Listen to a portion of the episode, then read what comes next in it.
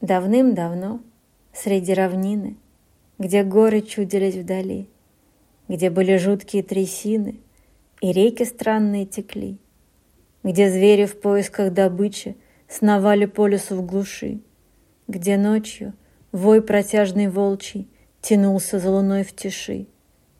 Там за опушкой, возле лужи, Стояли домики гурьбой.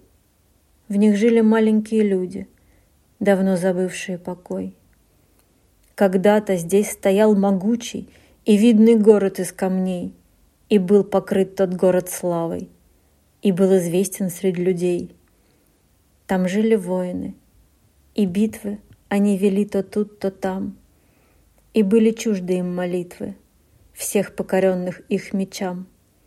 Правитель их, король жестокий, в рабов народы обращал, всех сжег огнем, свинцом и плетью — Пощады тот король не знал.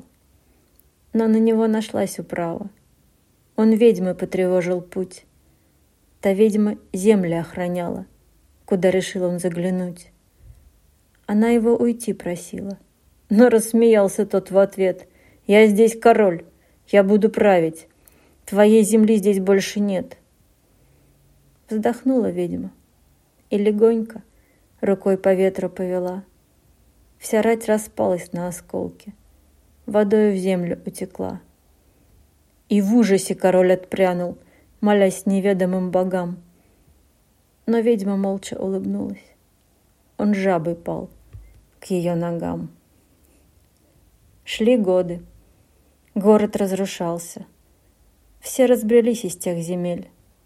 Там жаба жрала всех несчастных, кто попадался в лапы ей и запустенье наступило, болотом затопив поля.